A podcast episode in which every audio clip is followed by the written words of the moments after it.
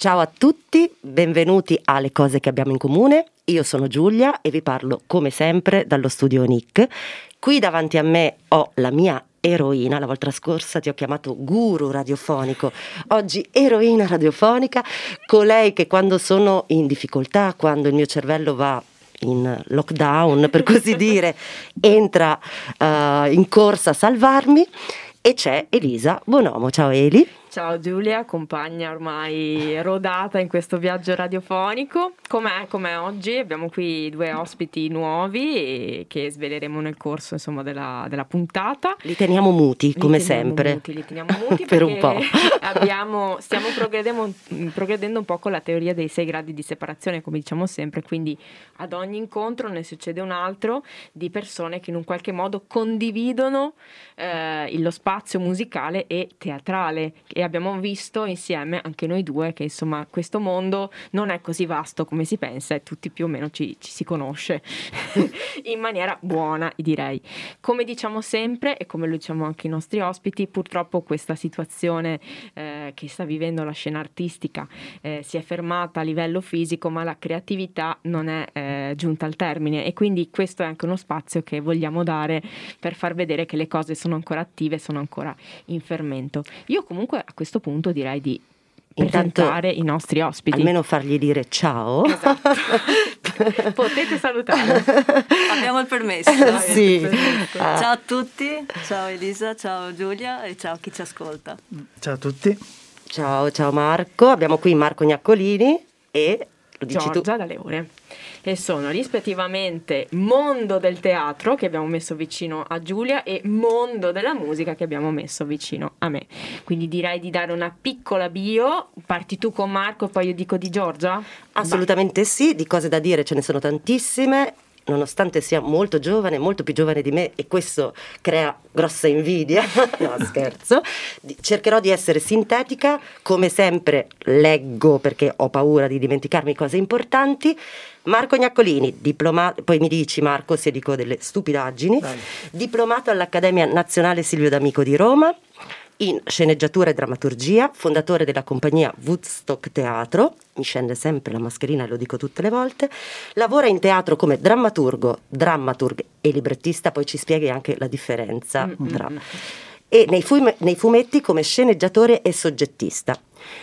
Con la ballata di Sumalia Sacco, se la pronuncio giusta, riceve la menzione speciale al premio di nuova drammaturgia il mondo è ben fatto di Torino. Con Tin Lizzi 17, 17 Diari dell'ambulanza riceve il secondo premio al Mario Fratti Award di New York, mentre con Cadorna 1914 è uno dei vincitori del concorso Racconti di guerra e pace del Teatro Stabile del Veneto ha da poco pubblicato con becco giallo Socrates illustrato da Cosimo Miorelli. Ha fatto anche tantissime altre cose che verranno fuori durante sì. l'intervista. Perché ogni volta... Ho detto Grazie, giusto? Splendida. Marco, ho detto giusto?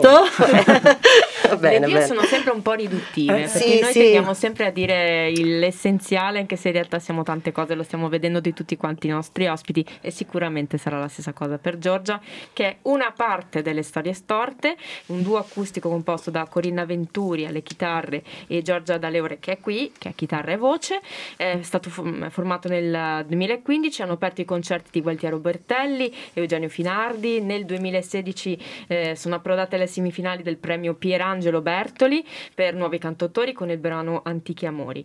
Nel settembre del 2016 hanno lanciato il loro primo singolo che si chiama Venezia No More, nel febbraio del, del 2018 è uscito il loro primo EP che si chiama Il Coraggio della rivoluzione. Tra l'altro il brano Mare Nostro è stato inserito nel docufilm di, di Piero Fontana che si chiama Fuori Onda, eh, quando l'accoglienza è a casa. Poi hanno partecipato a Marghera, eh, sono molto contenta che ci sia anche la componente mia eh, della zona della provincia di Venezia perché insomma a Marghera sono fortemente mh, mm, legata. Eh, Mar- Marghera un secolo in corso 100 artisti indipendenti per Porto Marghera.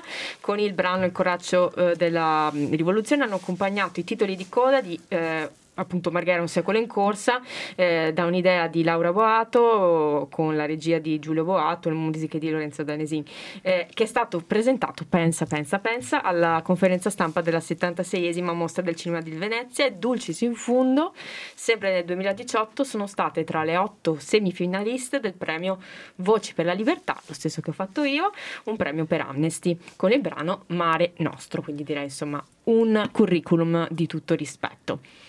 Io direi a questo punto, dopo queste bio che abbiamo fatto noi, cosa dite voi l'uno dell'altra? Papam, subito così. Domandona. Una piccola definizione. per iniziare proprio. Sì, giusto per rompere il ghiaccio. Una cosa molto Per semplice. non mettervi in difficoltà. Sì, credo che tu abbiate preso le due persone più sbagliate in questo momento per farlo, quindi direi che la, Giorgia è la persona meno, meno eh, meno adatta per fare queste cose dirette perché è più profonda di quello che dirà adesso di me. Ok. Almeno una definizione di Giorgia ce l'avrai. Ah, la veneziana doc. veneziana doc. No, e il ritratto che ho di Giorgia, me l'ha raccontato lei, è con una mazza da baseball che va a spaccare finestre di treni merci. Ah, molto. Quindi eh, direi di stare distante dalle mazze. Eh, nel senso che ha irruenza e ribellione dentro di sé, penso questa è la definizione che ho la più vicina a lei.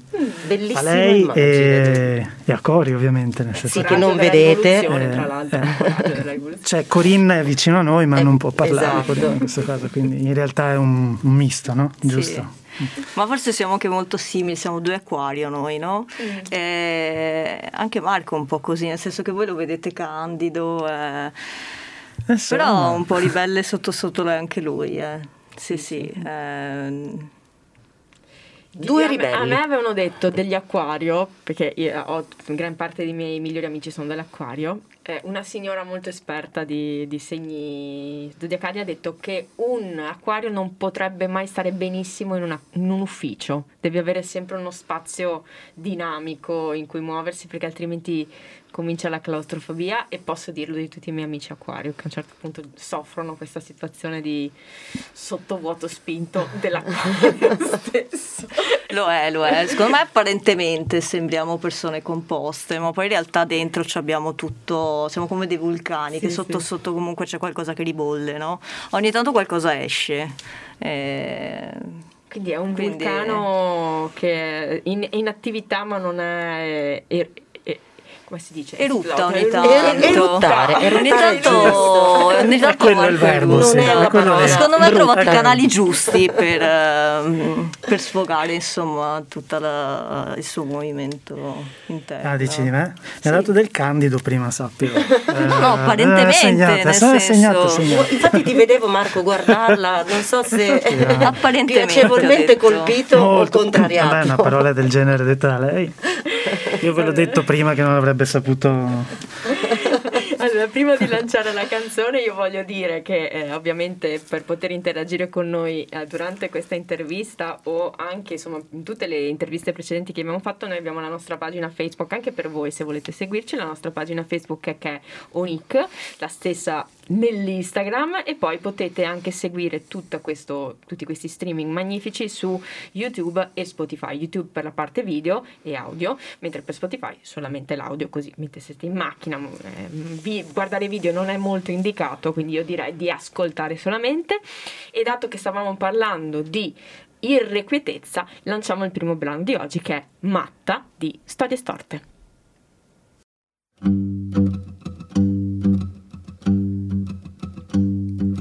Dottore, ho un pensiero banale che mi attraversa le mani, un bisogno abissale di prendere ancora il timone di giorni lontani, dottore.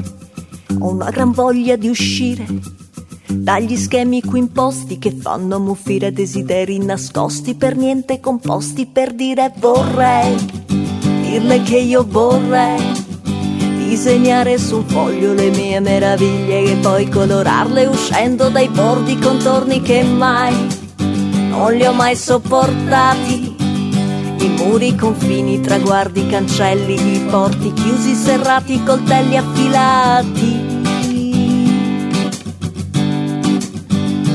semmai potrei dirle semmai le vorrei raccontare di quando davanti quella frontiera gridai così forte gridai che la gola prudeva e la rabbia mordeva.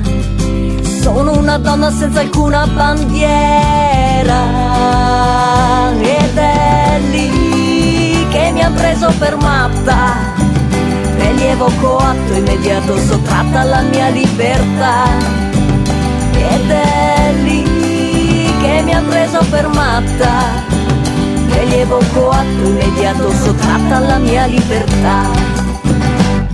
Dottore avrei cose da dire e non voglio mentire, dormire, fuggire, sfiorire Oppure anche solo lasciarmi morire. Dottore, e giù per i corridoi se perdete la strada o la fantasia, i sogni, le idee, le grandi ambizioni, no, no, no, no, no, non avete più scelta, siete ormai senza eroi, avrà capito anche lei che per guarire una volta per tutte non si potrà più fare a meno di noi. Ed è lì che mi ha preso per matta, prelievo coatto immediato sottratta alla mia libertà. Ed è lì che mi ha preso per matta, prelievo coatto immediato sottratta alla mia libertà.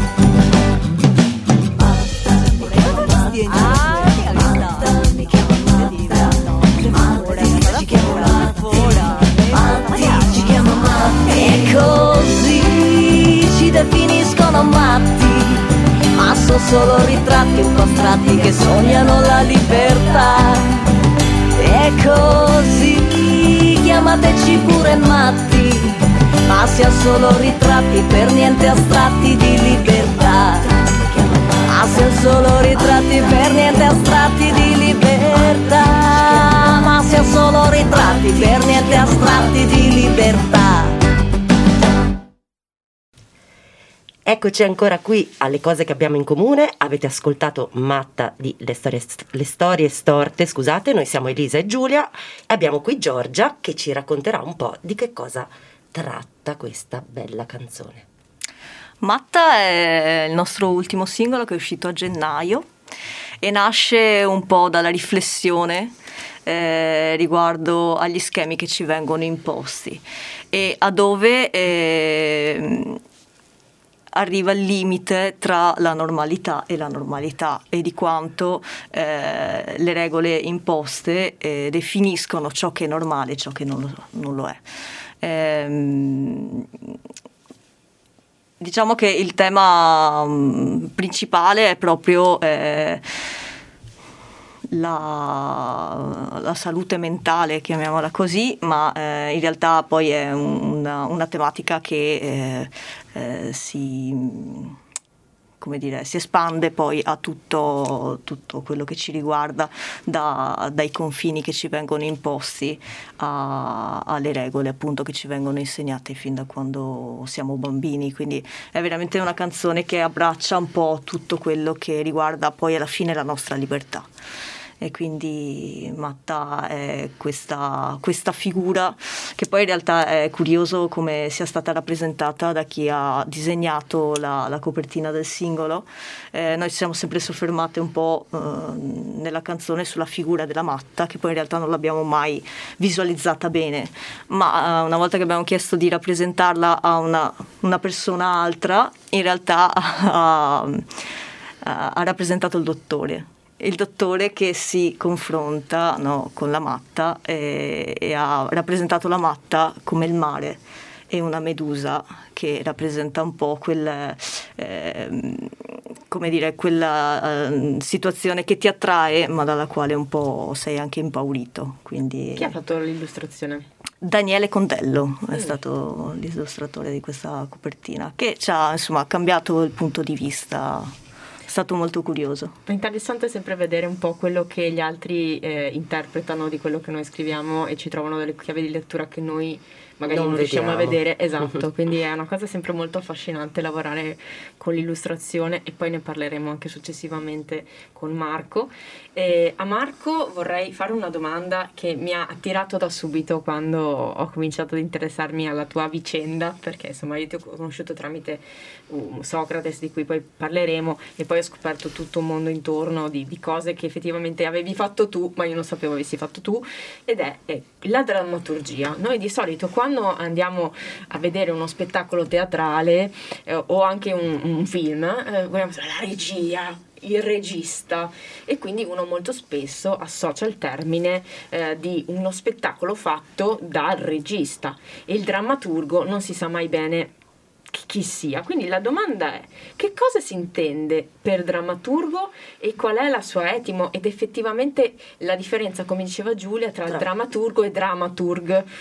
Questo è molto affascinante, quindi vorrei proprio chiederlo a te che sei nella materia, nello specifico. Il drammaturgo è non solo quello che scrive la storia, quindi non, non è solo la, la, persona che scrive la storia, ma è quella che a teatro determina eh, la struttura dello spettacolo. Quindi colui il quale può immaginare scena dopo scena, eh, quindi non solo le parole che gli attori dicono, ma anche effettivamente le scene che compiono, a volte anche con le azioni stesse, se non sono appunto mascherate dai dialoghi che vengono scritti. Quindi diciamo a volte il drammaturgo può anche scrivere senza, mm, eh, dire, senza, senza, dialoghi, molto spesso ci possono esistere drammaturgie eh, di spettacoli teatrali o di film. Eh, in quel caso si chiamano sceneggiatori invece, che sono prive di, di parola dialogata, quindi mm, eh, a volte c'è questa sorta di eh, squilibrio di, di idea che, che, viene tra la parola detta come effettivamente la scrittura dello sceneggiatore o drammaturgo, quando in realtà la scrittura di un film, di un, eh, di uno spettacolo teatrale o appunto nel fumetto anche sono scritture molto brutte che molto spesso sono, eh, rappresentano la struttura del mezzo che eh, spettacolare o del libro a fumetto. La differenza che c'è col dramaturg è molto sottile perché il dramaturg è una figura eh, a nome che appartiene più al mondo tedesco e al mondo anglosassone.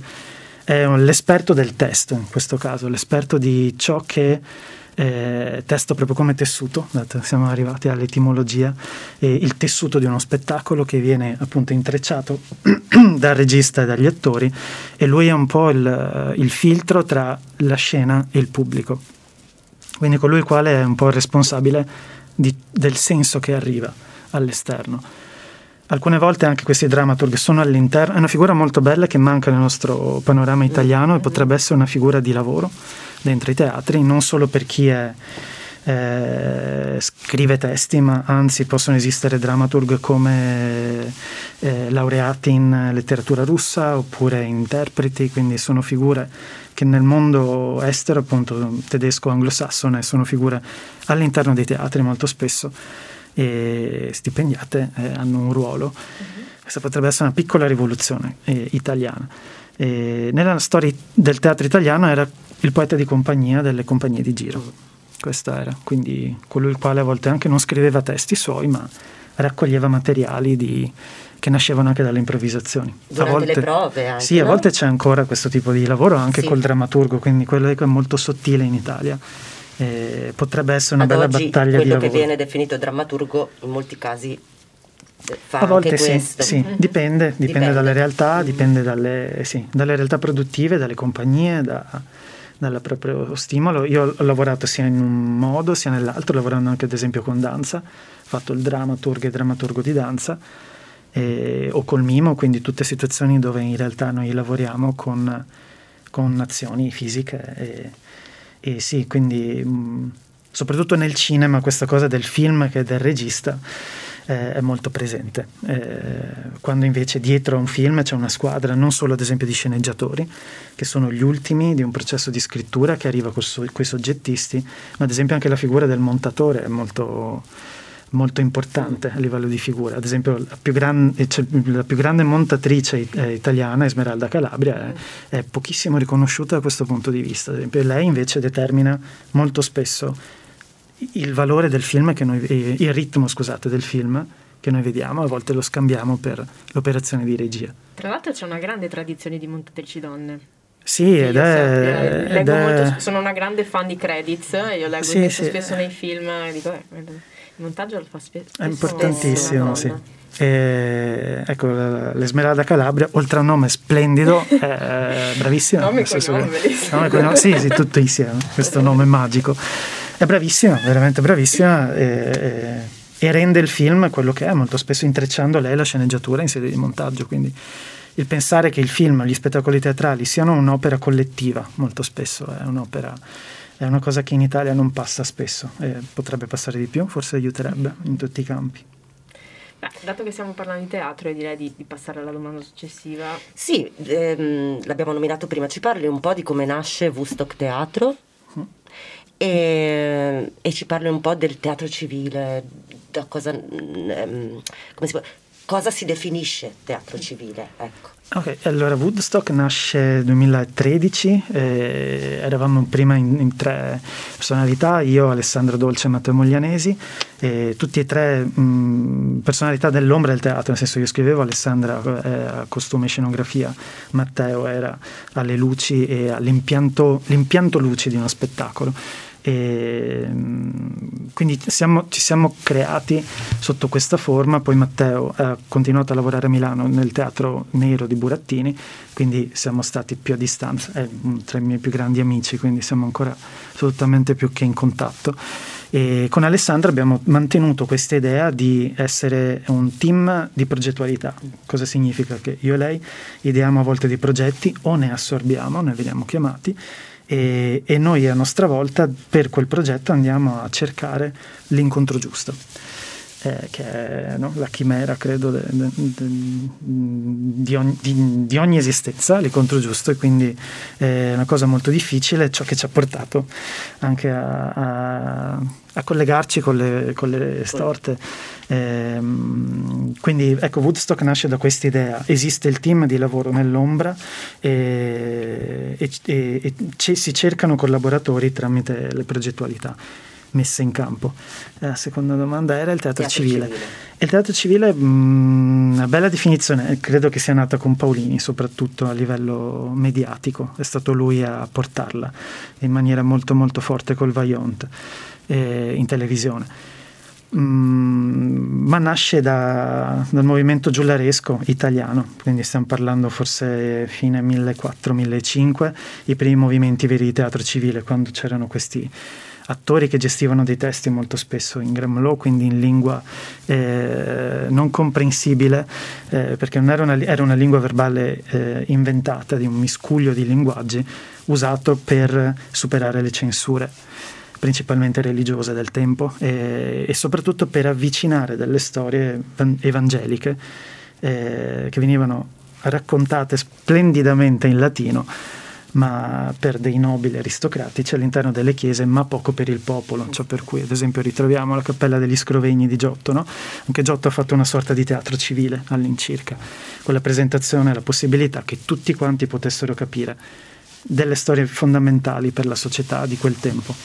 E penso che questa cosa mh, ne parlo non perché faccio l'escurso storico, ma perché penso che sia ancora lì il cuore formante, battente di ogni forma che adesso viene definita teatro civile. Ecco. Quindi mh, storie principalmente forse che aprono uno spiraglio di ciò che noi vediamo nella realtà, di ciò di cui noi anche assistiamo, ne siamo testimoni.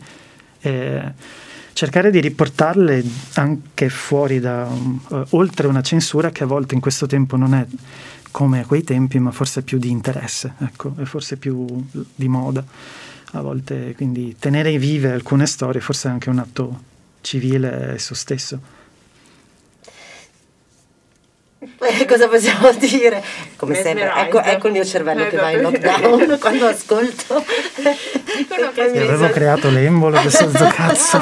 cioè, di, di, mi hanno detto, perché io sono sempre quella del mi hanno detto, eh, sono della, la, la, profetessa del senso comune, che in realtà il nostro cervello va in, in ipnosi automatica ogni 90 secondi perché deve ricaricarsi. Quindi forse agli tanto sei solamente in buffering. Ma no, in sei... realtà eh, succede che inizio ad ascoltare, andrei avanti per ore senza dover intervenire. Ecco. Poi l'ospite mi guarda per dire ho finito e che vuoi dirmi? Eh, non lo so più. allora entriamo veramente nel ecco, vivo sì. della questione appunto del teatro civile e, e parliamo appunto di, eh, del, del vostro spettacolo teatrale di cui faccio una breve appunto introduzione eh, proprio tratta dal vostro libretto di presentazione che il 2 giugno del 2018 in una vecchia fornace abbandonata di San Calogero, Reggio Calabria, nella quale vengono interrati rifiuti tossici dall'andrangheta, viene ucciso con un colpo di fucile Sumalia Sacco, è un 29enne attivista del sindacato USP per la difesa dei diritti dei braccianti nella raccolta dei pomodori e nella filiera uh, agricola italiana. La ballata di Sumalia Sacco è uno spettacolo di teatro civile nel quale si racconta um, una vicenda vicenda recente di un'Italia contemporanea, una storia che rischia di venire dimenticata e che porta alla luce molte cose di un'Italia attanagliata dalla disoccupazione, dalla paura del diverso, dallo sfruttamento dell'uomo e dell'ambiente. Forse adesso noi ce lo siamo un po' dimenticato perché siamo in un periodo pandemico, ma tuttora queste problematiche esistono e, e purtroppo lottano con noi. E la domanda è come è nato lo spettacolo? Da dove è nata questa urgenza? Eh, io. Chi sì. è nata da, Ma, cioè, è nata da, da Marco. È, è nata mm, il, il, 2 giugno stesso 2018 e ho, ho sentito la notizia. Ho, boh, non so se l'azione sia stata quella di reazione, ma ho sentito il bisogno di scrivere o mettere giù qualcosa in forma, mi è comparsa in forma di, di, di scrittura scenica, credo, nel senso che aveva un personaggio eh, che mi era inventato, che raccontava questa storia che io ho sentito dal TG e, e poi traendola da un articolo eh, in realtà di alcuni fatti. Ehm, sono nate queste cinque pagine di getto senza alcun tipo di pensiero se non quello di metterle giù. E, mm, hanno avuto la fortuna poi di passare dentro questo concorso che era molto bello, questo, ideato da Torino in questo nuovo festival di nuova drammaturgia e che accoglieva progettualità, quindi accoglieva poche pagine ma dava valore al progetto. E quindi situare il progetto in questo ambito di teatro civile eh, con l'idea di andare a lavorare con materiali, con, con raccolta di testimonianze e, ho rintracciato l'avvocato che stava iniziando la causa eh, e stava seguendo la, la causa eh, per i familiari di Sumaila. E mh, mm, con Alessandra subito gli ho detto c'è questa, questa storia secondo me mh, mm, fiammante eh, e, e, e, potente che sarà ehm, lo spirito del tempo per alcuni di sicuro e ne verrà tra un po' a definire anche l'idea politica italiana e gliel'ho fatta meno complessa nel senso che questa cosa magari poteva annoiare. No, scherzo questo nel senso che è diventato la eh, era materiale magmatico. Alessandra ha subito detto scopriamo, scopriamola proviamo a metterla in campo eh, in campo teatrale eh, le prime persone che sono venute a, mm, in mente sono state proprio le storte, perché, eh, le storie storte, scusate, perché ci avevamo conosciuti a, mm, in un'occasione sempre un po' ribelle a San Giacomo dell'Orio, occasione della, della mm, dell'occupazione del teatro anatomico La Vida, eh, tenute in piedi per più di un anno e mezzo, se non sbaglio, no? dal comitato, sì. eh, dal comitato veneziano di, di, degli abitanti, soprattutto di San Giacomo. No? E, um, organizzavano alcuni spettacoli. Noi abbiamo proposto una lettura del Tommaso Moro rivisitata di, di, di Shakespeare che parlava dell'immigrazione e contattai Giorgia via Messenger per dirle volete far parte anche voi di questa serata perché secondo me c'è io ero fan, quindi eh, in realtà era una scusa dello spettacolo per conoscerle e dire cazzo è questa cosa figa e hanno risposto subito. Purtroppo Corinna quello stesso giorno ha avuto un incidente, giusto? Quindi ci siamo conosciuti anche con, eh, inci- con un'incidenza. A dosi poi, no? Perché prima hanno conosciuto eh. me poi hanno conosciuto Corinna. E quindi è nato così, con una possibilità anche di poter eh, avere qualcuno intorno che stava facendo mm, in qualche modo, aveva le, mm, le tue stesse attenzioni eh, ovviamente anche altre, ma nel senso che con cui si poteva parlare, con cui si poteva sedersi eh, anche a giocare insieme su queste storie tremende. E quindi credo che sia nato così, con la fortuna di avere anche delle persone che intorno a testa sono ancora attente a questo tipo di, di idea. E senza appunto di loro poi eh, non sarebbe neanche arrivata Marta Marchi, che è stata l'attrice eh, del Trentino, che eh, noi ci eravamo un po' annusati, nel senso che lei lavorava con Evo e Teatro e ci si conosceva in qualche modo nel giro. Lei quando vide appunto della, in qualche modo la pubblicazione di, di, queste cose che ho pubblicato alcuni estratti in, in in Facebook, anche lei si è attivata subito chiedendomi la possibilità ad esempio di leggerlo eh, nel, durante la giornata del, de, dei diritti dei rifugiati, se non sbaglio, a Trento. E quindi in realtà è nato rotolando questo spettacolo. Eh, siamo stati scelti, secondo me, dalla storia. Eh, e si è messo insieme questo gruppo e probabilmente, al di là dell'affinità, ma eh, ecco, forse a tavolino non avrebbe scelto di raccontare questa cosa, non lo so, però siamo stati scelti, credo. Bello. Bello è nato rotolando, mi piace. esatto. E, e, tu Giorgia come hai accolto questa cosa? Cioè come l'hai vissuta? Come, come, in un qualche modo te la sei fatta tua anche con Corinna? Allora c'è da dire che Marco ha appena detto che lui era un nostro fan, mm-hmm. però noi boh, un mesetto prima forse eravamo andati a vedere un suo spettacolo, eh, Talking Woody Guthrie, uno spettacolo dedicato alla vita di Woody Guthrie e lì abbiamo detto, ma cioè, cose, questi fanno cose bellissime, no? Quindi non appena mi ha scritto Marco, Corinna aveva avuto l'incidente, poi ho detto, Corinna, però è un peccato quindi a questo punto, se tu non riesci, vado io, non possiamo perdere questa occasione, no? Quindi alla fine sono un po' quelle strade che magari viaggiano parallele per un bel po' fino a incrociarsi, no? Arriva il certo. momento in cui eh, ti incroci proprio perché eh, forse l'orizzonte è quello. E quindi non appena Marco ci ha proposto l'idea di provare a pensare, a fare qualcosa insieme su questa storia di Sumaila Sacco, ci ha mandato il testo, beh è nata subito la ballata di, di Sumaila Sacco, la canzone eh, che poi è un po' la più rappresentativa forse dello spettacolo.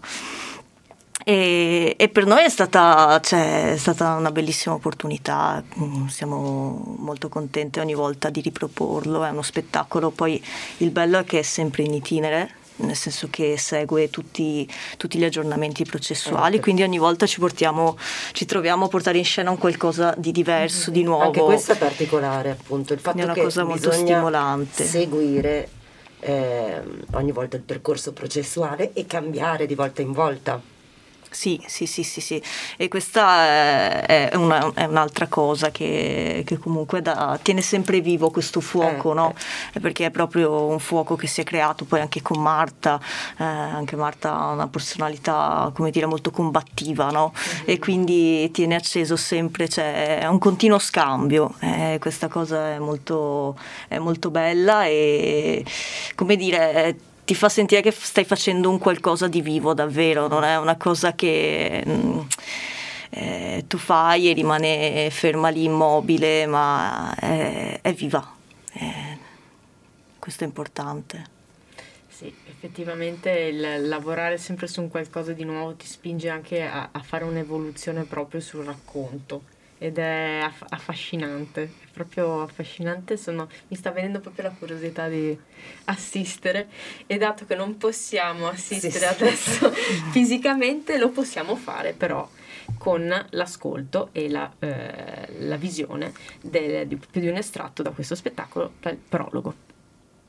Tu ti lamenti, ma che ti lamenti? Picchiando bastoni, tira fuori i denti. Tu ti lamenti, ma che ti lamenti? Picchiando un bastone e tira fuori i denti. Tu ti lamenti, ma che ti lamenti? Picchiando un bastone e tira fuori i denti. Tu ti lamenti, ma che ti lamenti? Si alza a parlare su Maila Sacco. Baraccopoli di San Ferdinando, Calabria. Riunione dei braccianti. Al mio villaggio in Mali esiste un'antica tradizione. Quando succede un problema e non sappiamo come risolverlo, noi, raccontiamo una storia. Quando c'è qualcosa che non capiamo, che non sappiamo, per ribellarci a questo non capire, per ribellarci a questo non sapere, noi raccontiamo una storia. E io vedo che qui, a San Ferdinando in Calabria, c'è un problema. E questa è la storia che vi voglio raccontare. Ti lamenti, picchiano bastoni, tira fuori i denti. E questo che abbiamo visto era il prologo eh, da, da, dallo spettacolo appunto La ballata di Somalia Sacco. Eh, a me eh, appunto ho ancora una domanda che mi frulla per la testa ed è appunto storie storte. Eh, poco prima di cominciare ti ho detto l'unica storie storte mi riecheggia da un brano di Gianna Nannini che è Latin Lover, ma da dove deriva il, il nome, il vostro nome? Il nome è nato eh, dopo un po' che si, si, provava a suonare insieme. Eh, inizialmente abbiamo iniziato a suonare cover, no? quindi erano tutte canzoni di cantautori. Eh, però ci siamo accorte che piano piano, mentre creavamo un po' il repertorio, eh, inserivamo continuamente canzoni che raccontavano in un certo modo delle storie, però delle storie non particolarmente felici, no? Eh, e quindi da lì eh, l'idea poi comunque di farlo diventare un progetto eh, inedito, quindi creare canzoni nostre, eh, abbiamo sentito proprio questa urgenza di raccontarle, queste storie che riguardavano riguardavano anche noi, il nostro, eh, il nostro mondo, il nostro presente. E, e, quindi da lì è nato proprio Storie Storte, insomma, è nato diciamo all'inizio del percorso, però quando abbiamo iniziato ad intuire dove volevamo andare. Quindi questo un po' rappresenta ecco, quello che noi poi creiamo nelle canzoni e nei racconti che cerchiamo di, di portare agli altri. Bello, bello, molto bello. Mm-hmm.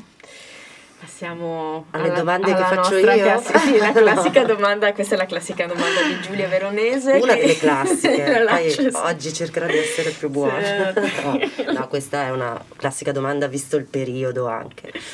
Come vivete i social e come li vivevate prima e ad oggi visto il periodo particolare di chiusura? Cioè, abbiamo avuto le risposte più disparate fino ad ora c'è chi non ne vuole sapere dei social, mm-hmm. chi mhm. invece li usa fortemente. Mm-hmm. Chi adesso ha imparato ad usarli. Chi ha imparato ad usarli. Dite, diteci voi. Qua Marco, Marco, Marco cede la domanda sui social. Perché mi fido, potrei sottoscrivere quello che fai. no, noi abbiamo un utilizzo dei social molto moderato in realtà non, eh, e soprattutto eh, lo utilizziamo per raccontare quello che facciamo. Eh, quando non facciamo niente non li usiamo semplicemente, quindi eh, sì, abbiamo questo utilizzo giusto per avere comunque un contatto continuo con magari chi ci segue o comunque magari appunto per proporre quello che facciamo. Eh, soprattutto in questo periodo di, di, lockdown, da quando è partito tutto, effettivamente all'inizio proprio noi ci siamo fermati anche proprio nell'attività, abbiamo, eh, come dire, l'impatto della, della, pandemia è stato molto forte inizialmente e mm, non abbiamo suonato per un bel po', non abbiamo, inizialmente non abbiamo neanche aderito a quelle cose in streaming, ecco, si faceva le prime iniziative, è stato... Che molti invece si sono buttati sì, in sì. questo... Le le dirette, abbiamo fatto, c'è stato proprio un momento di, di vuoto, uh, forse anche per come abbiamo vissuto inizialmente personalmente no? la situazione, è stato proprio un momento come entrare in una bolla che poi in realtà è scoppiata il 25 aprile quando insieme a Marco abbiamo proposto i giorni del fuorilegge uh-huh. eh, per il teatro stabile uh-huh.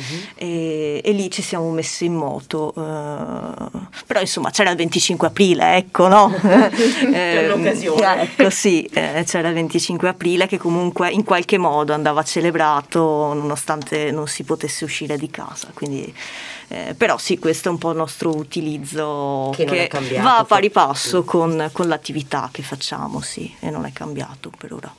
Idem per Marco? Ehm, durante la pandemia in generale?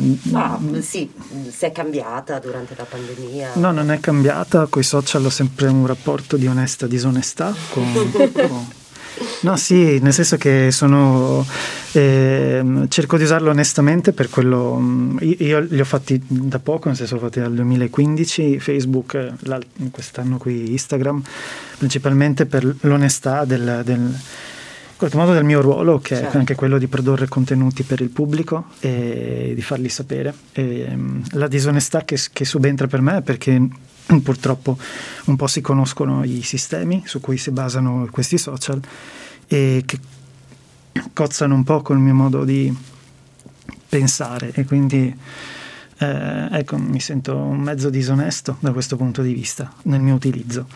E, mm, durante la pandemia mh, mm, eh, mi son, sono stati utili per, per ascoltare le persone.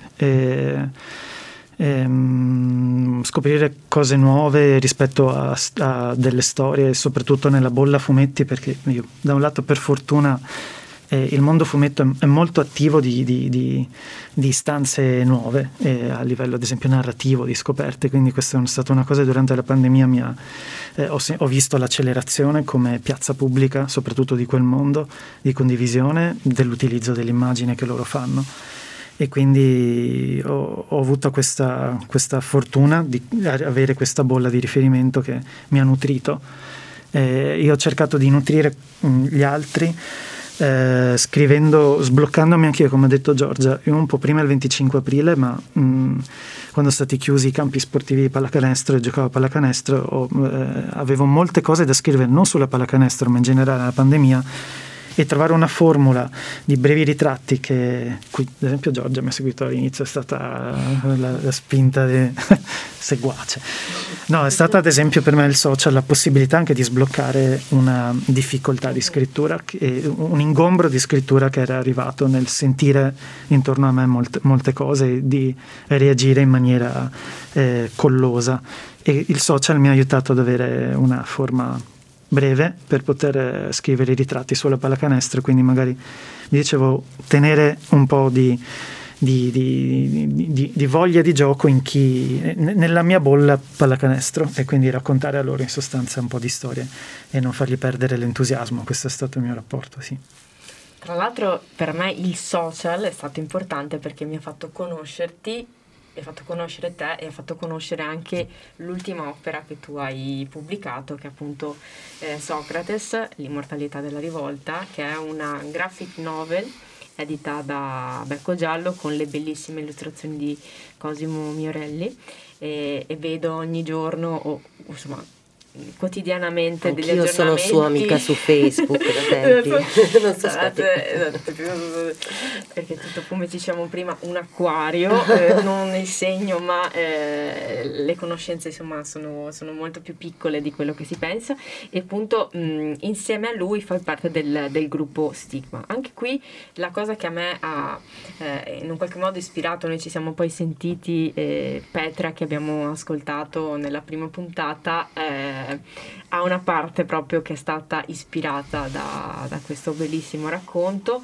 e la, è una vicenda umana, adesso io ne racconto appunto per sommi capi, è la vicenda umana di un calciatore medico che attraverso appunto la sua squadra di calcio ha guidato il riscatto del, del suo popolo, ma io vorrei anche lì, te l'ho già chiesto, ma lo voglio anche ricordare qui, come, mh, come ti sei avvicinato alla sua persona, perché prima mi stai, stai parlando del ruolo del drammaturgo, della eh, raccolta un po' alla trovarobe de, dei materiali, e qui come sei inciampato in uh, Socrates?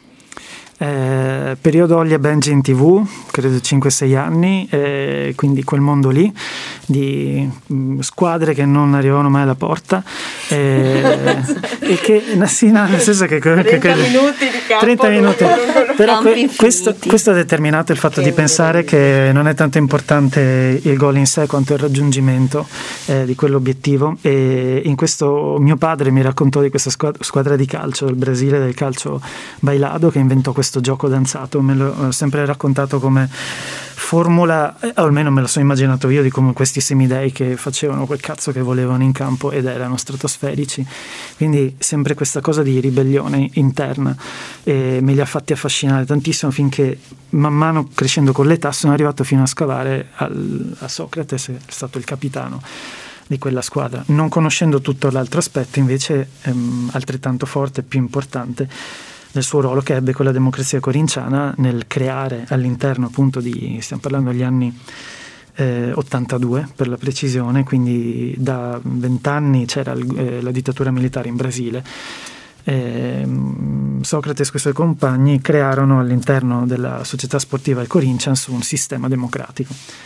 E ecco questa cosa col senno di non più solo del, del, del bambino che guardava e Benji, ehm, ha fatto scatenare in me la voglia di, di, raccontare, di non far perdere ad esempio una storia di questo tipo e come primo, come primo acchitto perché potevo dimenticarla anch'io. E una storia che eh, usciva dai campi da gioco usava il pretesto del calcio per ehm, raccontare altro della società e non denigrava il calcio ma anzi lo, lo, alzava anche a simbolo possibile di rappresentazione di un popolo, quindi non denigrando neanche l'attaccamento delle tifoserie verso questa sorta a volte di religione, no? soprattutto in Brasile e accomuna molto anche il nostro paese. Ehm, ecco, queste due anime hanno colliso e hanno fatto scatenare la voglia di, di, di, di raccontarlo poi la fortuna di Cosimo, di conoscere Cosimo e, e, la fortuna anche qui, perché appunto ogni cosa non viene da sola, eh, di, che una realtà come la Becco Giallo sia, sia tenuta in piedi con le unghie e con i denti nel mercato editoriale, proponendo storie di fumetto civile e quindi dando spazio a questa possibilità. Ecco, senza queste scelte a monte, probabilmente questa storia non ci sarebbe stata, non, ci saremmo, non saremmo qua. Ecco. Fatalista, hai ragione. beh, beh, beh. Allora, beh, io sono sempre quella delle domande meno, meno, artistiche, professionali. No, allora abbiamo sentito prima Giorgia che parlava che durante questo lockdown un po' si era uh, fermata dal lavoro creativo, per così dire, o comunque in relazione ai social. Come mh, mm, ha influenzato questo anno anche la vostra quotidianità. Io sono curiosa, mi piace sapere i cavoli vostri. Per cui cosa è cambiato proprio, anche proprio giornalmente nella vostra vita? Se è cambiato qualcosa, se non è cambiato nulla. Mm. Sicuramente è cambiato, eh, però mi piace pensare anche alle cose positive che sono cambiate, che sono sicuramente i ritmi. Eh, forse un po' tutti ormai siamo abituati a farci travolgere no? da, dai ritmi quotidiani. Eh, io personalmente dal mattino in cui mi sveglio eh, tendo a incastrare un sacco di cose, no? eh, ci vorrebbe una giornata di 48 mm. ore a volte. Questa pandemia mi ha un po', eh, come dire, eh, accompagnata a, a, godere dei ritmi lenti. E erano anni no, che uh, a fine anno mi mettevo il, buono, il buon proposito di rallentare, rallentare, il mio ritmo, di godermi la, la lentezza, non sono mai riuscita ovviamente. Eh, questa pandemia, uh, vabbè, ci è voluta la pandemia mondiale insomma per, uh, per farmi rallentare, per godere dei momenti di lettura finalmente, no? eh, a me piace molto leggere, ma veramente negli ultimi anni eh, cioè, incastravo le letture nei periodi in cui magari ero un po' più tranquilla, però era sempre una ricerca, no? E invece durante questa pandemia ho ripreso in mano i libri, me li sono bevuti proprio, no? E, ehm, e questa è stata una cosa positiva. Cose negative sono altre credo che le, tutti... Um, le conosciamo, insomma, conosciamo sì. abbastanza bene. Sì, sì, sì. Eh, Marco, aspettiamo anche te. che sta lì a bassa la testa. Ma... Eh, speravo di farmi vedere come le interrogazioni. Cerca qualcosa eh, esatto, zaino. Esatto. Dietro che, che No, eh, sottoscrivo quello che ha detto Giorgia, no, no davvero, anche perché c'è una cosa in particolare, dato che eh, al di là del racconto personale, il racconto che ci lega è, è, è, si è anche rafforzato, eh, meno secondo me, anche secondo Cori, eh, ci ha anche rafforzato durante questa pandemia e nella scelta ad esempio di chi vedere quando c'era la possibilità è stato scelto eh, proprio di, di vedere solamente ad esempio noi quattro e soprattutto però quello che, che ha detto prima Giorgia del primo, della prima risposta che c'è stata, anche appunto social, eh, in cui loro hanno deciso ad esempio di non fare, eh, di, di, di, operare la scelta di, di non essere presenti. E in quel momento mi hanno dato un insegnamento della potenza del silenzio anche che poteva essere mol, molto assordante, non per usare l'ossimoro classico, ma effettivamente volte poteva essere molto fastidioso il silenzio e quando ad esempio loro hanno fatto questo tipo di scelta hanno insegnato a me e sentivo anche Alessandra dire lo stesso la possibilità di, avere, di, di, di star bene col silenzio che il silenzio fosse una, una cosa da, di cui averne cura eh, quindi ecco questo mi ha sì, mi ha insegnato questa cosa sì. io ho una domanda che in realtà un po' quest'estate abbiamo vissuto una piccola ripresa, come aveva detto Marco Paolini, quest'estate sono andata a vedere una prova generale di un suo spettacolo che, che, avrebbe dovuto essere stato messo in scena, che poi si è fermato alla vigilia appunto del primo lockdown. E lui aveva detto che c'è stata una tregua eh, ed effettivamente è stato così perché poi tutto si è richiuso di nuovo e quindi non, non, è stata una ripartenza. Però in quel breve lasso di tempo è andato in scena uno spettacolo che io purtroppo non ho visto e mi mangio ancora le mani che era Stea con Andrea Pennacchi, con la musica accompagnati dalla musica di Francesco Rocco e Anna Maria Moro, adesso vado un po' a tentoni uh-huh. perché li ho sono C'era anche Alessandra Quattrini e, come... e, e, e poi ho scoperto che c'eri tu anche, anche dentro. Eh, ci puoi un po' raccontare anche di questo spettacolo eh, che, che, insomma a fortuna è andato in scena? Sì, fortuna anche qui è stata una commissione dell'INAF di Padova, eh, questo gruppo degli astronomi di Padova, persone splendide che credono ancora nella possibilità sempre di fare cultura e scienza insieme, che le due cose vadano a intersecarsi sempre più. E, e, mi è arrivata questa proposta appunto dal, da, da, Teatro Boxer, che è il gruppo a cui fa riferimento appunto anche Andrea Pennacchi e Maria Laura Maritan, con cui noi come Woodstock lavoriamo ormai da sei anni insieme e di scrivere un testo ehm, su, su, traccia degli astronomi. La cosa fighissima era che gli astronomi avevano già operato una traccia e ehm, da questa traccia è nata la, la, la, la, storia di un po' la rilettura, la rivisitazione de, della, della, leggenda della, della costellazione del bifolco eh, per cui il personaggio di Andrea Pennacchi era, era altamente come dire, calzante, eh, quindi è stato anche cucito su misura eh, per lui, per la sua potenza ovviamente narrante.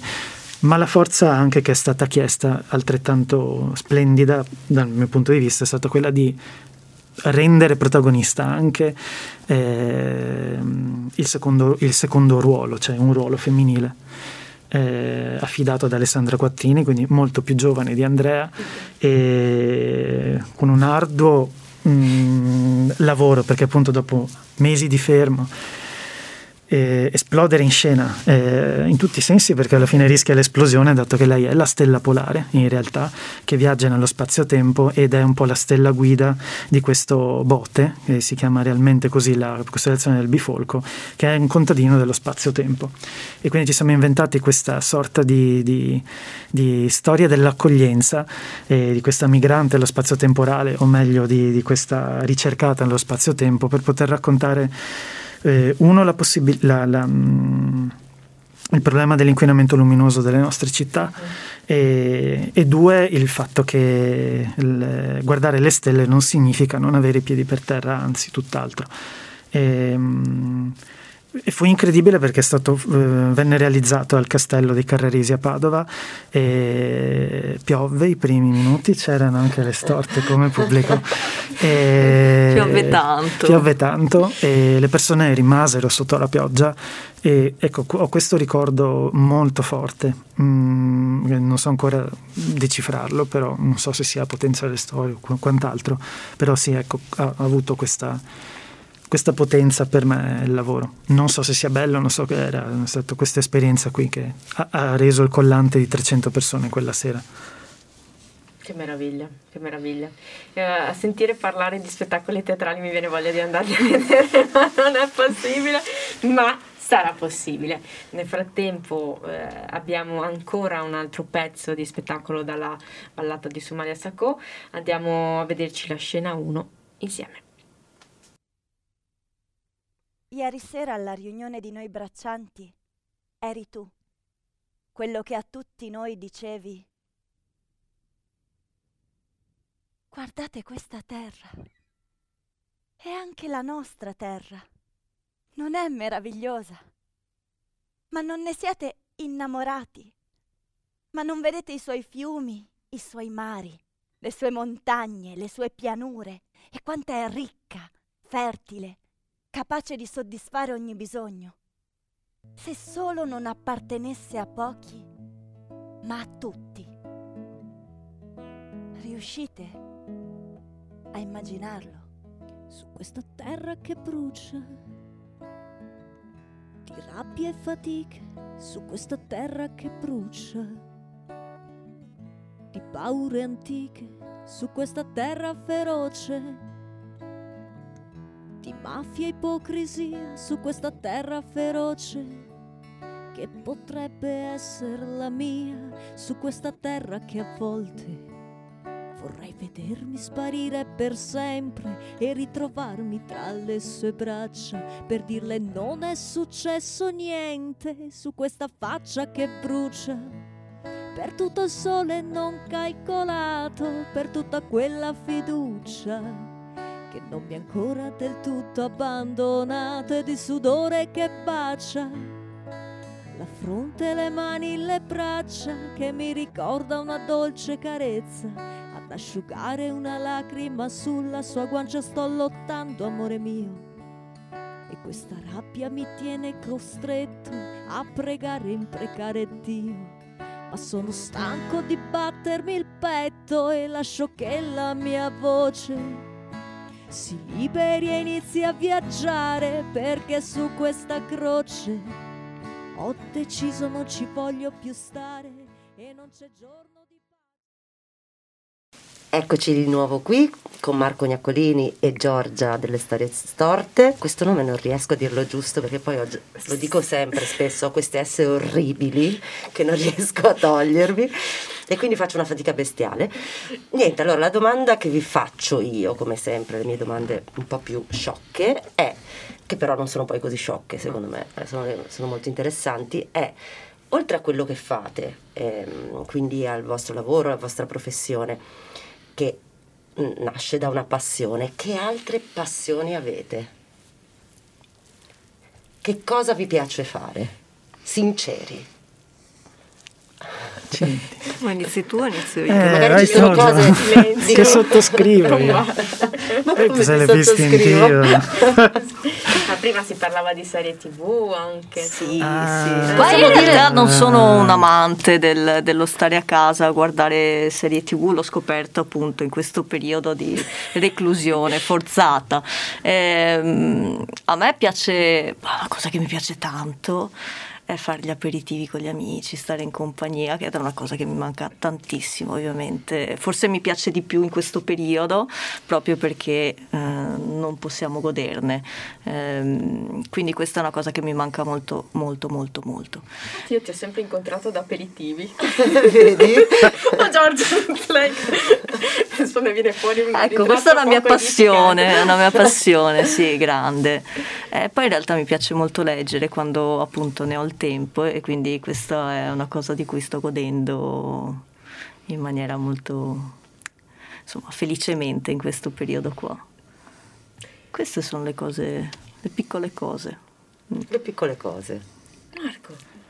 Eh, non puoi sottoscrivere quello che dice lei, devono essere Vabbè, sì, sì, sottoscrivo quello che dice Giorgia no, scherzo, perché scherzo. l'incontro anche noi gli eh, aperitivi sì. Eh, penso eh, che li sottoscriviamo tutti comunque.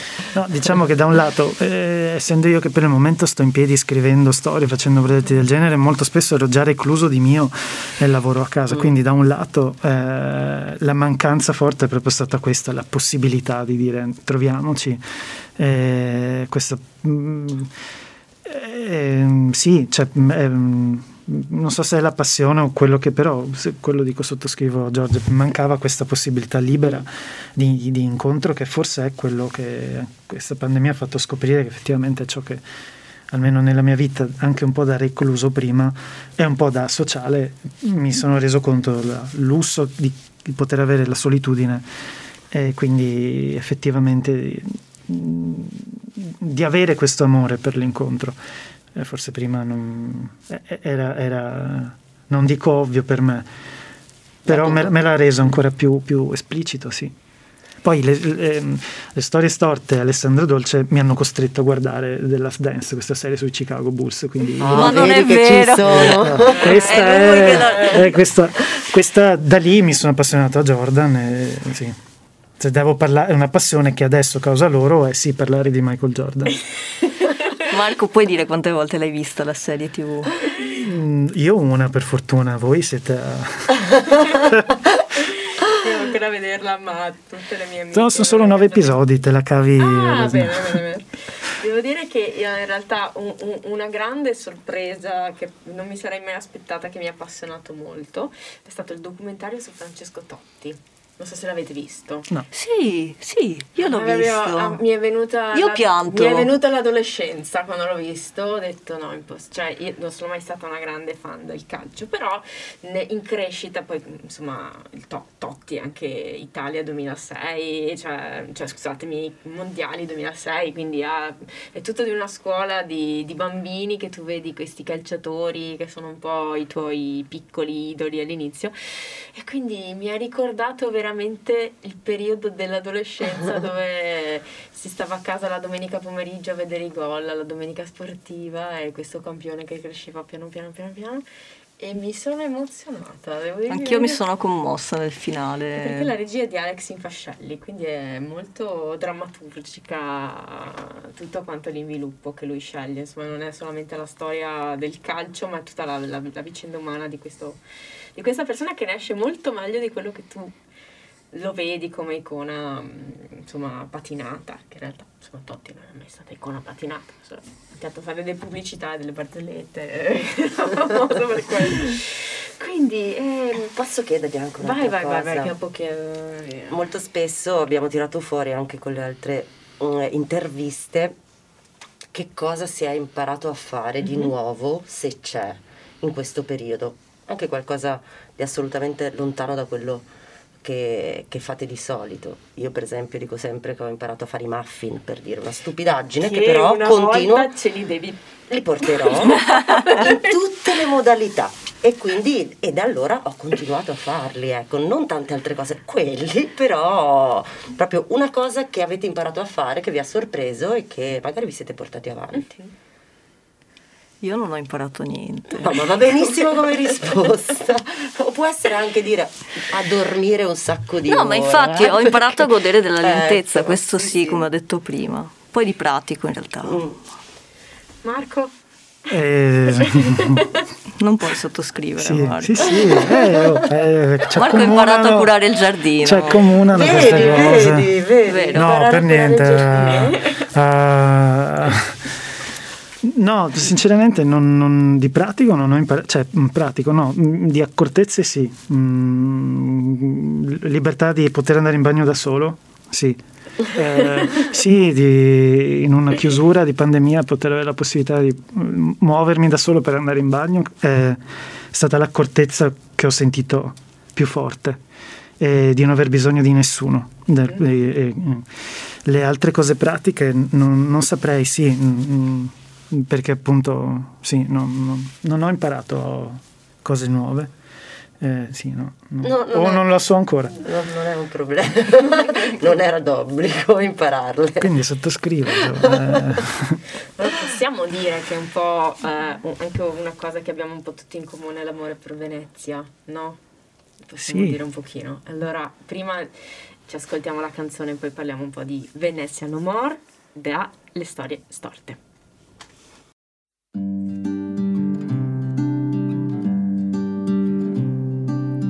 Venezia de oro, Venezia vero.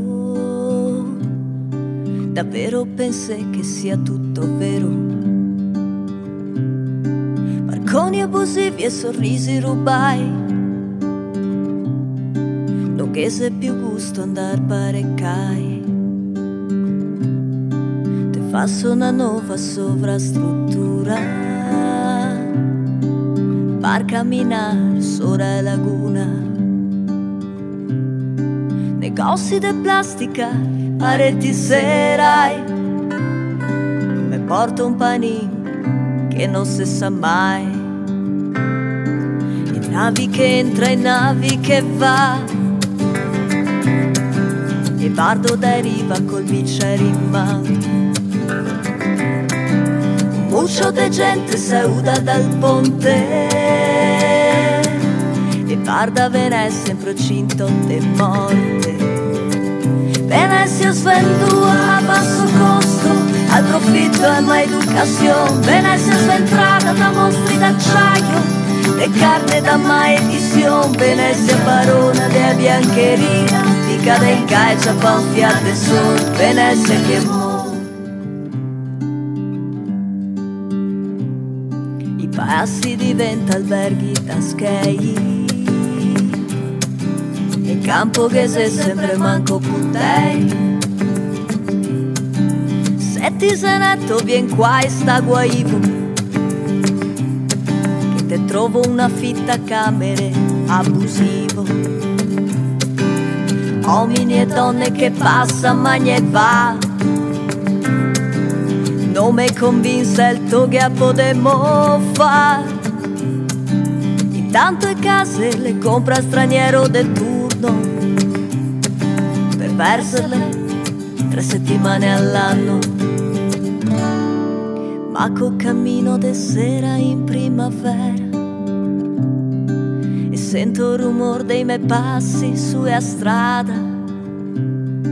Me guardo intorno e reiso che chi nasce a Venezia si abitua fin da piccolo a vera bessa.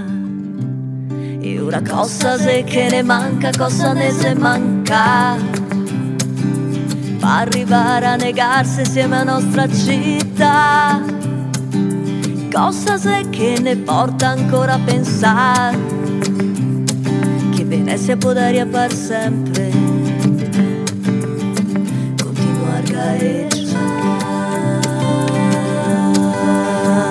Venezia sventura verso costo al profitto e mai educazione Venezia sventrata da mostri d'acciaio de carne da mai edizione Venezia barona di biancheria di cade in caccia panfiate su Venezia che muore Venezia che muore Venezia svendua a basso costo al profitto e mai educazione Venezia sventrata da mostri d'acciaio e carne da mai edición Venezia barone de biancheria di cada in caccia panfia de sol che mo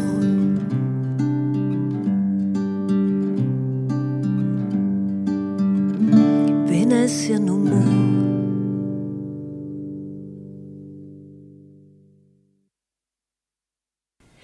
E questa era Venezia No More, Storie Storte.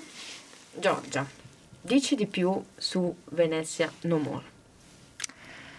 Venezia No More è stata una canzone che è nata in un pomeriggio e... ed è nata dall'amore per Venezia sicuramente questo e poi anche un po' per denunciare un po' quello che sta accadendo a Venezia allo stesso tempo però è nata anche per raccontare eh, quella Venezia che resiste, mm-hmm. perché eh, in tanti gridano alla morte, alla svendita di Venezia, però insomma noi ci siamo incontrati in, in una situazione di resistenza, mm-hmm. era stato occupato l'antico teatro La Vida che mh, mm, è stato messo in vendita e, e dei cittadini eh, hanno deciso di renderlo spazio comune e farlo diventare nuovamente spazio pubblico. Purtroppo non è andata a finire bene neanche stavolta, però comunque c'è ancora voglia di, eh, di mantenere Venezia viva ed è per questo che Venezia no more. Eh, è stata una canzone che abbiamo anche con emozione cantato a una manifestazione contro le grandi navi sulla chiatta che mm-hmm. hanno realizzato sul canale della Giudecca Ricordo. ricordo eh, sì, sì eh, rappresenta proprio questo, il fatto di eh, raccontare quella Venezia che resiste, perché una parte di Venezia viva c'è ancora e non va dimenticato questo. Beh, io credo che comunque c'è una parte appunto molto cosmopolita di, di Venezia e, e, e, e, creatrice, foriera di connessioni che assolutamente non debba essere perduta. e mi dispiace appunto quando anch'io eh, io ho fatto le scuole superiori a Venezia. Eh, racconto molto spesso che insomma, secondo me a volte è scevra dei pregiudizi perché si andava a scuola, ci si incontrava con tutte ragazze da tutte le parti della, della provincia di Venezia, eppure non venivi mai in un qualche modo giudicata per il tuo aspetto, potevi anche arrivare a scuola in pigiama perché c'erano così tante personalità all'interno, essendo anche città portuale, di mare. Eh, e, e io questa libertà di, di movimento la sento sempre moltissimo in questa città, che è un'isola, quindi ti permette in qualche modo di isolarti eh, da quello che può essere eh, il, il, delirio del traffico magari di altre città metropolitane. E quindi secondo me questa è una risorsa eh, che dovrebbe essere appunto come avete fatto bene voi cantata, valorizzata nei suoi spazi. Purtroppo a volte le, amministra- le amministrazioni che si sono succedute non hanno fatto questo. Ricordo appunto di Brugnaro che disse vendiamo Clint per, per poter guadagnare e e, e, sovvenzionare delle opere. Quindi il mio augurio è che appunto le attività vadano avanti e anche che tutta la classe musicale e artistica che sia presente continui a, a portare avanti il gonfalone proprio della, della città che ci ha, ci ha, contraddistinto proprio come nel, nelle repubbliche marinare. Ecco. E che dire di più? Siamo giunti, Siamo giunti al, termine. al, termine. Avrei un sacco di altre domande, ma poi mi odierebbero. per, cui, per cui siamo giunti al termine di questo incontro uh, con Marco e Giorgia. Salutiamo ovviamente lo studio eh, correggimi se sbaglio, i social. Onyx Studio. Onyx Studio, ci trovate su Onyx, Onyx Studio. Studio. Grazie mille ragazzi di essere stati qua. Grazie a voi. Grazie a voi. Grazie.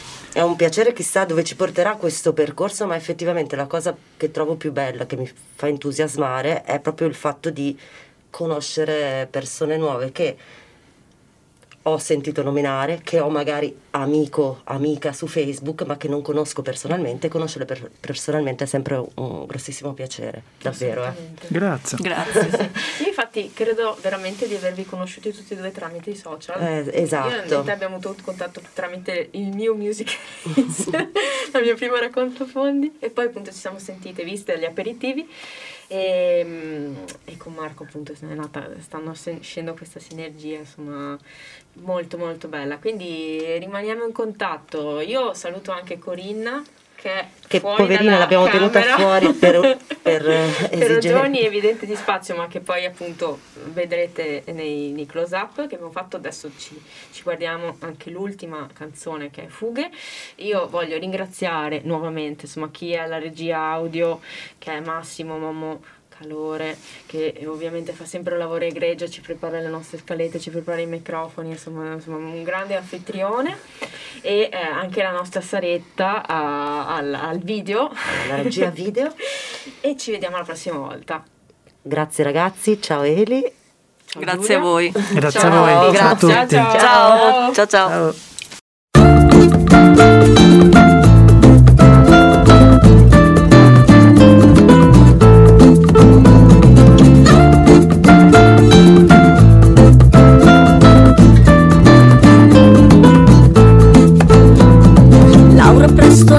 Sappiamo che la vita corre in fretta, non c'è tempo, stiamo andando alla rovina.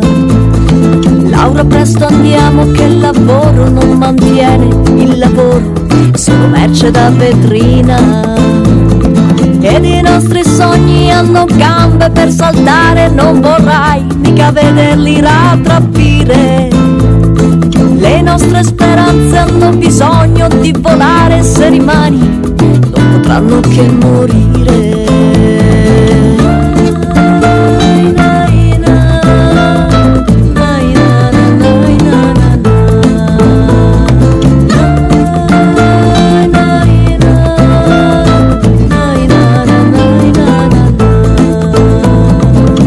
presto andiamo che ti meriti di meglio di una realtà che vuole il tuo silenzio. I sogni grandi come il mare che si infrangono sul diffuso pregiudizio. Ma cos'è che stabilisce il giusto in un mondo di sbagliati dove vincere è il disprezzo? E tu Paolo grida se ti senti lapidato che poi ognuno dovrà pagare il proprio prezzo. Anna chi ti ha spinto nella mischia per ballare, ti ama come nessun altro ha fatto prima.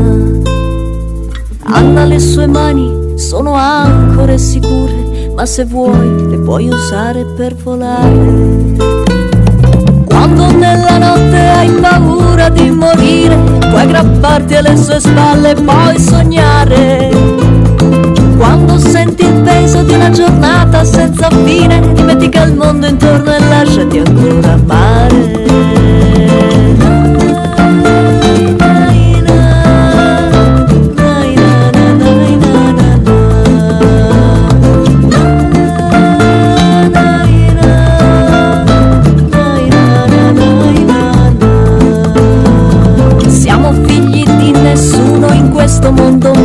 Martoriato dei nostri padri senza più coraggio. Siamo figli di una generazione che credeva di fare la rivoluzione, ma si è castrato l'ingranaggio.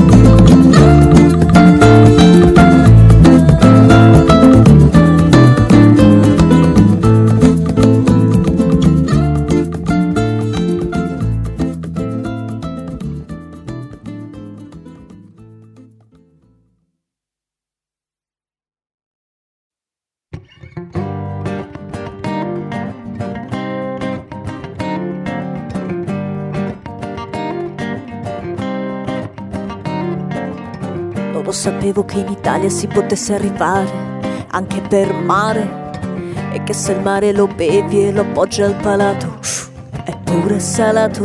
D'altronde il viaggio mio non è organizzato, è un po' improvvisato, è più che altro una fuga, un'urgenza, è sopravvivenza.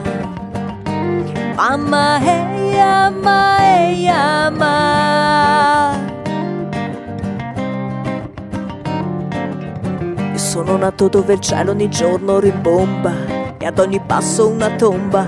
Ho perso tutto nello sporco gioco della violenza, nel tempo di una danza. Eppure insieme ai miei amici cantavo canzoni, avevo grandi ambizioni.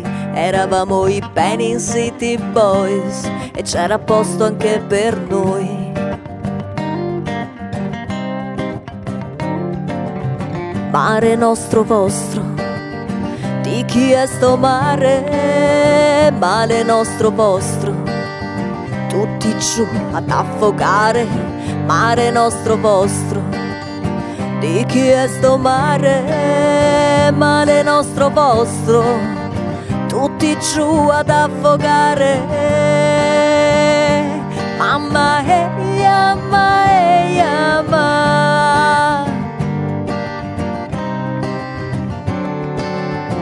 Insieme a Ge sono partito per cercare un lavoro, non cercavamo il tesoro, non credo mai nelle partenze per cercare fortuna ma chi la vuole la luna? Solamente tasca e sogni di un qualunque ragazzo.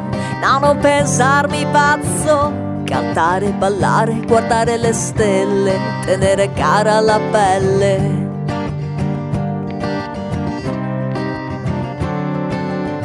Dopo due mesi di viaggio, di fatiche e speranze, di strade e di mancanze, siamo approdati in Libia, una nuova terra ma anche qui solo guerra. Ad ogni angolo di strada una camionetta e a tutti con la beretta. Sarò bambino, ci avrò pure la testa dura, ma a me la guerra fa paura. A me la guerra fa paura.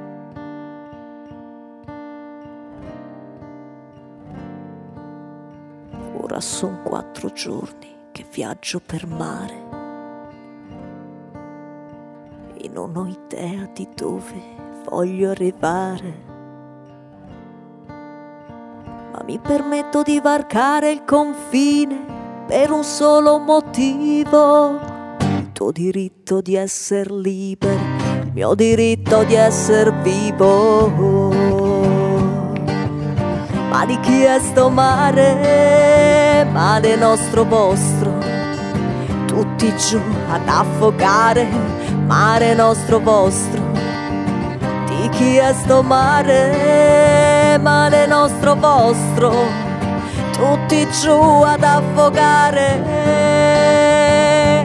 Mamma e mamma e mamma, ma di chi è sto mare?